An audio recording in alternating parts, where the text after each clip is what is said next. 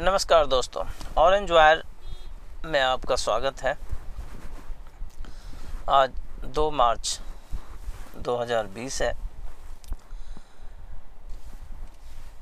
दिल्ली दंगा जो हुआ, जिसमें हिंदुओं का नरसंहार हुआ, बड़ा सुनियोजित ढंग से, और अब इसके अंतर्राष्ट्रीय लिंक भी खुल रहे हैं। मैं लगातार कहता आ रहा हूँ, ये आईएसआई कांग्रेस, कम्युनिस्ट नक्सल, केजरीवाल और उनके 21 मुस्लिम विधायक और जिहादी तत्व जो भारत को तोड़ना चाहते हैं। सबके इसमें अलग अलग ऑब्जेक्टिव हैं। कोई दिल्ली का सीएम बनना चाहता है, कोई अपने बेटे को पीएम बनाना चाहता है, जैसे सोनिया गांधी, कांग्रेस पाकिस्तान, भारत में चूँकि कश्मीर में उसे एक हार का सामना करना पड़ रहा है।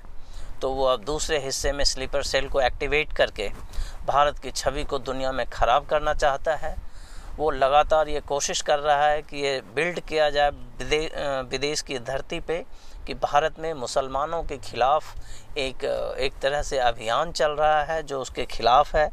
और इसके लिए पाकिस्तान लगातार कोशिश कर रहा है, इस्तेमाल कर रहा है बरखा दत्त राना आयूब शेखर गुप्ता, आरफा खानम शेरवानी जैसे पत्रकार, the Wire, Alt News, the Quint, the Print, जैसे न्यूज़ पोर्टल्स जिनको वो फंड देती है, पैसे देती है। मेन स्ट्रीम मीडिया में कुछ पत्रकार हैं जो आईएसआई के फंडिंग पे हैं और जिनकी ज़िम्मेदारी है, जिनका रोल है कि विदेश के अखबार में भारत के ख़िलाफ़ छापा जाए। इस पे अलग से मैंने एक पॉडकास्ट किया है कि कैसे मीडिया का जिहादीकरण हो गया है और ये इससे पूरा विश्व परेशान है। ये केवल भारत की समस्या अकेला नहीं है। इन सारे संदर्भों में मुझे अब कुछ मेरे मित्रों से ये मिला इनपुट कि देखिए ये दंगा जो है, ये बिहारी मानसिकता को भी कहीं ना कहीं प्रतिनिधित्व करता है, क्योंकि ये दंगे उन एरियाज़ में हुए जहाँ बिहारियों ने, खास करके वहाँ बिहार के रहने वाले लोगों की संख्या ज़्यादा थी तो उन लोगों ने आम आदमी पार्टी को वोट नहीं किया और इसीलिए ये दंगा हुआ।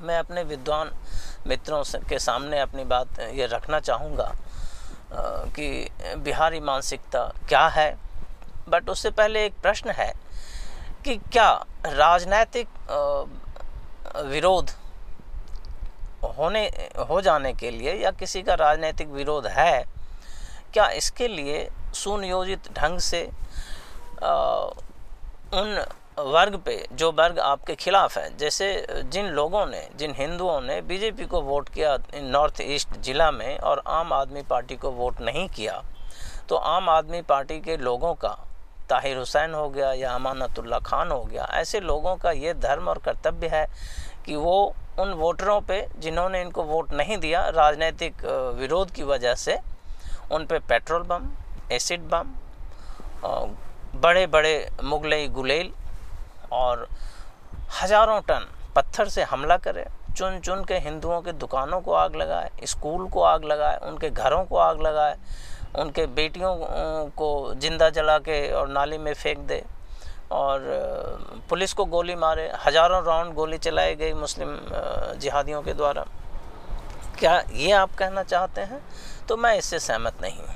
मेरे ख्याल से ये इस नरसंहार की अहमियत, इस नर, नरसंहार की जो तीव्रता है, जिहाद की जो तीव्रता है, उस पर पर्दा ढकने की बात है, उस पर उसको कम करने की बात है और मैं इसलिए इससे सहमत नहीं। अब दूसरी बात है, बहुत ही सहज भाव से लोग कह देते हैं बिहारी मानसिकता, क्योंकि ये एक बात तो मैं बार बार कहता हूँ और कहूँगा, मेरा अपना ये निजी अनुभव है कि हमारे स्वाभिमान के कद को जो कम कर दिया गया है सुनियोजित ढंग से, और मैं रेफ़र करता हूँ नेहरू के फेवियन मॉडल को।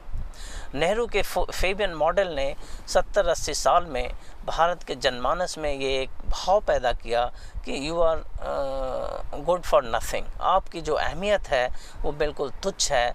आप अपने स्वयं के ऊपर गर्व न करें। ऐसा करना कम्युनल होता है, ऐसा करना उचित नहीं है। यही भाव एक बार फिर से, ये भाव बार बार आपको मिलेगा बड़े बड़े लोगों में मिलेगा, जब वो खुले आम, बड़े गर्व के साथ कहीं हिंदुओं को गाली देते नज़र आएँगे, कहीं भारत को गाली देते नज़र आते हैं कि भारतीय संस्कृति और सभ्यता को गाली देने में गर्व की अनुभूति और कहीं बहुत सारे बुद्धिजीवी तो ऐसे भी आपको मिलेंगे, जो आप भारतीय संस्कृति की बात यदि करेंगे, जो कि बिल्कुल हंड्रेड परसेंट आपके तथ्यात्मक हो, उस पर भी वो ऐसे हँसते हैं कि आप किसी तुच्छ प्राणी या उनकी विद्वता अपार है और इसलिए वो आपके ऊपर हंसने का अधिकार रखते हैं वो। तो ये जो भाव पैदा होता है, निकृष्टता का, स्वयं को तुच्छ समझने का, स्वाभिमान की जो कमी का भाव पैदा किया गया है फेवियन मॉडल में, ये एक लंबी कहानी है और उसी के उसी भाव से ये उत्पन्न होता है भारतीय मानसिकता, बिहारी मानसिकता हिंदू मानसिकता, हिंदुत्व की मानसिकता और ये सब फिर आगे चलता है, आरएसएस की मानसिकता, ये सारे घटिया मानसिकता है जिससे मानवता को नुकसान पहुँचता है, समाज को नुकसान पहुँचता है, ऐसा वो नैरेटिव बिल्ड करते हैं। जबकि ज़मीन पे आप देखेंगे तो इसके उलट है। आप विदेश की किसी भी धरती पे चले जाएँ, भारतीय पुत्र जितने भी हैं, वहाँ तो भारतीय हो जाते हैं, वहाँ बिहारी नहीं रहते और तमिल नहीं रहते। फिर भी मैं कहता हूँ सिलिकॉन वैली चले जाएँ, जितने भी बिहारी हैं या भारतीय हैं, विदेशी उन पर गर्व करते हैं। द वे दे कंडक्ट दम वो अपने आप को जिस तरह से उस समाज में स्थापित करता है, काम करता है, और वहाँ के समाज के बेहतरी का नेतृत्व करता है, उस पर पूरा विश्व गर्व करता है आज। लेकिन उन्हीं का एक हिस्सा जो यहाँ रहता है, वो स्वयं पे लज्जित है, वो स्वयं पे बहुत ही शर्म, शर्मिंदगी महसूस करता है। ये विरोधाभास का कारण ही है फेबियन मॉडल। जो जो बिहारी यहाँ से निकल के सिलिकॉन वैली चला गया, वो फेबियन मॉडल से निकल गया। उसकी भारतीय संस्कृति अब वो हाई पोटेंशियल के साथ वहाँ इस्तेमाल हो रहा है। इस धरती पे किसी भी संस्कृति में वो वो ताकत नहीं है जो इस ह्यूमन ऐसे ह्यूमन रिसोर्स को पैदा कर सके। कोई फैक्ट्री नहीं बना है जो ऐसे ह्यूमन रिसोर्स को पैदा कर सके, जैसा ह्यूमन रिसोर्स भारत में पैदा हो रहा है और जो विदेशों में जाके उसकी अर्थव्यवस्था को मज़बूत कर रहा है। आज आज किसी भी देश में वेस्टर्न देश में आप देख लीजिए, चाहे वो राजनीतिक क्षेत्र हो, व्यावसायिक क्षेत्र हो या इंटरटेनमेंट का क्षेत्र हो, कोई भी क्षेत्र हो उनका उनका विचार में बदलाव हो सकता है इधर उधर हो सकता है, लेकिन उनके जो कोर वैल्यूज़ हैं, भारतीय सिविलाइजेशन की, संस्कृति की, उसी से वो ड्राइव होता है और अपनी, अपने भारत को वहाँ रिप्रेजेंट करता है और गर्व करता है और विश्व भी उस पर गर्व करता है। भारतीयों पे विश्व गर्व करता है क्योंकि भारत की संस्कृति ही एक ऐसी संस्कृति है जो उनको उसके धरती पे भी जोड़ने के महत्व को समझाता है, न केवल समझाता है, बल्कि ज़मीन पे जोड़ के दिखाता है। ये है भारतीय संस्कृति की ताकत, जो एक बेहतरीन किस्म का ह्यूमन रिसोर्स पैदा करता है। और ये किसी फैक्ट्री में नहीं बनता है, ये बिहार के किसी घर के किसी अनपढ़ माँ के घर में पैदा होता है। और आप इसकी अहमियत को समझें, इस पर गर्व करें। तो अब मैं आता हूँ लौट के फिर से बिहारी मानसिकता पे। तो मैं अपने मित्रों से यही कहना चाहूँगा, बिहारी मानसिकता क्या है? बिहारी मानसिकता अशोक में था, बिहारी मानसिकता वैशाली में जब पहली बार प्रजातांत्रिक आधार पे किसी सरकार का, समाज का गठन हुआ, वो बिहारी मानसिकता है। बिहारी मानसिकता दिखता है हमें विक्रमशिला यूनिवर्सिटीज़ में, नालंदा के यूनिवर्सिटीज़ में। वो नालंदा का बिहारी मानसिकता था और आज भी है, जो जीवित है कहाँ? चीन में, ताइवान में, जापान में। बिहार के लोगों ने या भारत के लोगों ने कभी भी चीन पे जाके तोप और टैंक नहीं चलाया कि आप मेरे आप मेरे यहाँ नालंदा में या गया में या पटना में कहीं भी एक बौद्ध दर्शन का उद्भव हुआ है और आप इस दर्शन के आधार पे अपने समाज को चलाएँ, नहीं तो आपका कत्ल कर देंगे हम लाइन से खड़ा करके ऑरेंज कपड़ा पहना के। ऐसा कभी नहीं कहा। लेकिन आज जापान में बौद्ध जीवित है, वो बिहार की धरती से गया है, वो लुम्बिनी की धरती से गया है, उत्तर प्रदेश की धरती से गया है, भारत की धरती से गया और बिना किसी तोप और मिसाइल के गया है, ये है बिहार की मानसिकता। आज चीन पे जो भारत के दर्शन राज कर रहा है बिना किसी हिंसा का बौद्ध दर्शन के रूप में, ये है बिहार की मानसिकता। बिहार की मानसिकता जीवित है, जब वो सिलिकॉन वैली में जाके अपने झंडे गाड़ता है, बिहार की मानसिकता जीवित है।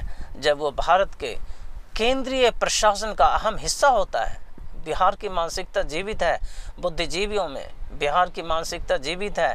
जब आईएएस ऑफिसर्स की लिस्ट बनती है तो उसमें तमाम बिहारी बिहारियों का की जो संख्या होती है, वो अद्भुत होती है, बहुत होती है। बिहार की मानसिकता जीवित है। आप बेंगलोर चले जाएँ, आप गुड़गांव चले जाएँ, आप दिल्ली चले जाएँ, आप मुंबई चले जाएँ, किसी भी आईटी सेक्टर में चले जाएँ, बिहार इंजीनियरों की भरमार है और ऐसे ऐसे प्रोडक्ट बना रहे हैं, जो आपके मोबाइल में आज घूम रहे हैं। यह है बिहार की मानसिकता। बिहार की मानसिकता डॉक्टर राजेंद्र प्रसाद में भी जीवित है, जिसने नेहरू का भरपूर विरोध किया था और नेहरू ने उसका इसलिए उसको दबा दिया, उसको कुचल दिया क्योंकि उससे नेहरू की राजनैतिक जो सोच थी, उसका वो मुखालफत कर रहे थे। बिहार की ये भी मानसिकता है। तो बिहार की मानसिकता तो बहुत व्यापक है। बिहार की मानसिकता में कोई कमज़ोरी नहीं है, लेकिन ये फेबियन मॉडल ने जो एक बात सिखा दी कि तुम तुम इस योग्य नहीं हो। तुम्हें, तुम्हारे अंदर स्वाभिमान की कमी होनी चाहिए। तुम्हें बिहारी होने पे गर्व नहीं करना चाहिए, बिहार की मानसिकता पे गर्व नहीं करना चाहिए। यहीं से ये बात जन्म लेती है और हम जजमेंट पास करते हैं कि चूँकि एक पर्टिकुलर क्षेत्र में नॉर्थ ईस्ट में दंगा इसलिए हुआ कि बिहार के बहुसंख्यक लोगों ने वहाँ मुसलमानों को वोट नहीं किया, आम आदमी पार्टी को वोट नहीं किया, केजरीवाल को वोट नहीं किया। मैं इस विचार से सहमत नहीं हूँ। बिहार की मानसिकता बहुत उदात्त है, उत्तम है, व्यापक है और इसकी जो जड़ें हैं, वो बहुत मज़बूत है और बहुत नीचे तक है। लेकिन ये मुस्लिम वोट बैंक, ये मुग़ल का आक्रमण, ब्रिटिश काल, मुस्लिम वोट बैंक और फेबियन मॉडल का जो एजुकेशन और सोच पैदा किया नेहरू ने और नेहरू ख़ानदान ने जो दंगे की राजनीति पैदा की, उसकी वजह से हम आज हमारी सोच आज इस तरह की बन गई है। इसको तोड़ने के लिए। इसीलिए मैं बार बार कह रहा हूँ, बिहार की धरती से ही कोई जन्म लेना चाहिए किसी को जो इस पहले तो मुस्लिम वोट बैंक को नष्ट करना होगा। जिस जिस समाज में मुस्लिम वोट बैंक होगा, वो समाज कभी भी प्रगति नहीं कर सकता है। इसलिए समाज को यदि अब बिहार को यदि अब फिर से प्रगति के रास्ते पर चलना है तो उसको मुस्लिम वोट बैंक से अलग होना होगा। उसको यादव मुस्लिम समीकरण से ऊपर उठना होगा। अपने राजनीति में बार बार मैं कहता हूँ, वो व्यापकता लानी होगी जो कृष्ण के सोच में व्यापकता थी, जो तीनों लोगों को जोड़ता था। कृष्ण की सोच में आना होगा और हमें संपूर्ण समाज को, से जुड़ के व्यापकता की ताकत को लेके और जो विसंगतियाँ हमारे अंदर है, जिसकी वजह से हम कहते हैं कि हम पीछे रह गए हैं बैकवर्ड रह गए हैं। उसको एड्रेस करते हुए हमें आगे बढ़ना है।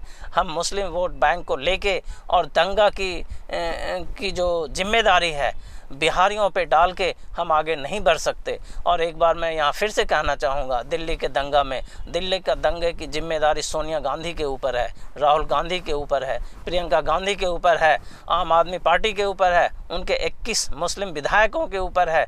केजरीवाल के ऊपर है। ये काम केजरीवाल ने शाहीन बाग बनाया, सरजिल इमाम के साथ मिलके, नक्सलियों के साथ मिलके, पाकिस्तानियों के साथ मिलके, उसके फंड से इसको चलाया, पीएफआई से चलाया। वहाँ से दिसंबर से दंगे हो रहे हैं दिल्ली में। दिल्ली में दंगा कोई लास्ट वीक ही नहीं हुआ है। जब जामिया में दंगा हुआ तो वो भी दंगा था। जब सीलमपुर में बस में आग लगाया गया, मस्जिदों से निकल के वो भी दंगा था। जब जामा मस्जिद से शुक्रवार को दिसंबर के अंदर हज़ारों मुस्लिम निकल के और तुर्कमान गेट पे बसों को, मंदिरों को आग लगाया, वो भी दंगा था। ये सारे दंगे क्यों हुए? सोनिया गांधी ने रामलीला मैदान से आह्वान किया, मुसलमानों को कुर्बानी देने का वक्त आ गया। कुर्बानी दे रहा है वो? मुसलमान कुर्बानी दे रहा है, क्योंकि नेहरू ने ही आह्वान किया था, मुसलमानों कुर्बानी दो। चूँकि मुझे सत्ता में रहना है, मुस्लिम समाज का ये दुर्भाग्य है कि उसे कोई अच्छा नेता नहीं मिल पा रहा है। उसके बाहर के नेता भी और उनके घर के नेता भी। उनको जिहाद से बाहर नहीं निकाल पा रहा है। इसलिए हर कोई मुस्लिम की कुर्बानी पे अपने बेटे को प्रधानमंत्री बनाना चाहता है। तो लालू अपने बेटे को मुख्यमंत्री बनाना चाहता है। तो मुलायम अपने बेटे को मुख्यमंत्री बनाना चाहता है। तो अवैसी मुख्यमंत्री और प्रधानमंत्री बनना चाहता है, लेकिन कुर्बानी मुसलमान की चाहता है। उसे मुसलमान से और कोई मोहब्बत नहीं है। उसे अपने सत्ता से मोहब्बत है। सोनिया गांधी इसलिए कुर्बानी मांगती है मुसलमानों की कि उसे राहुल गांधी को मुख्यमंत्री बनाना है, उसे प्रियंका गांधी को एमपी बनाना है, उसको मुसलमान जामा मस्जिद के बाहर जो भीख मांग रहे हैं, उससे उसको कोई लेना देना नहीं। नेहरू के समय भी माँगता था, आज भी मांग रहा है। सोनिया गांधी को इससे कोई लेना देना नहीं है।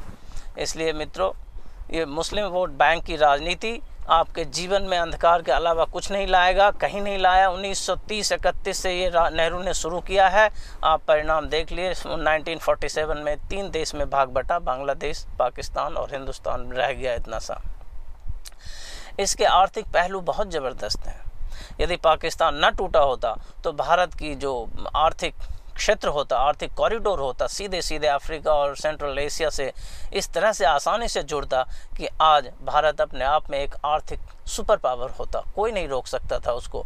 लेकिन नेहरू जिन्ना ब्रिटेन और वहाँ उस समय की ताकतें इसको जानता था और उसको इसको तोड़ के उसने भारत की आर्थिक प्रगति पे बहुत भारी प्रहार किया, जो सत्तर साल से भारत उसको झेल रहा है और फिर भी भारतीय समाज की ताकत देखिए कि इस कटे हुए हाथ के साथ भी भारत अपनी आर्थिक व्यवस्था में एक नया मुकाम हासिल किया संघर्ष करते हुए और आगे भी करेगा। लेकिन जब भी भारत ने आगे छलांग लगाने की कोशिश की, मुस्लिम वोट बैंक उसके सामने खड़ा हो गया और आज भी खड़ा है। देश की जनता को ये तय करना होगा कि मुस्लिम वोट बैंक की वजह से वो अपने समाज की प्रगति को रोकेगा, आने वाले भविष्य को अंधकारमय करेगा, या एक बेहतर देश के निर्माण के लिए मुस्लिम वोट बैंक को नष्ट करेगा और मुसलमान को भी एक सामान्य नागरिक की तरह ट्रीट करके उसे वो सारे अपॉर्चुनिटीज़ सामान्य नागरिक की तरह दे के देश को आगे बढ़ाने में योगदान करेगा। किस दिशा में जाना है? और मैं समझता हूँ बिहारी मानसिकता बहुत उदात्त और व्यापक मानसिकता है। मैंने अपनी बात रखी है। और इस एपिसोड के लिए बहुत बहुत धन्यवाद। एक बार मैं फिर अपने लोगों से कहना चाहूँगा, कोई इस गलत फहमी में ना रहे, मीडिया की खबरों पे ना जाए। मीडिया में जिहादी पत्रकार भरे हुए हैं, वो अफवाह फैला रहे हैं। दिल्ली के दंगों में केवल और केवल हिंदुओं के खिलाफ दंगा हुआ है।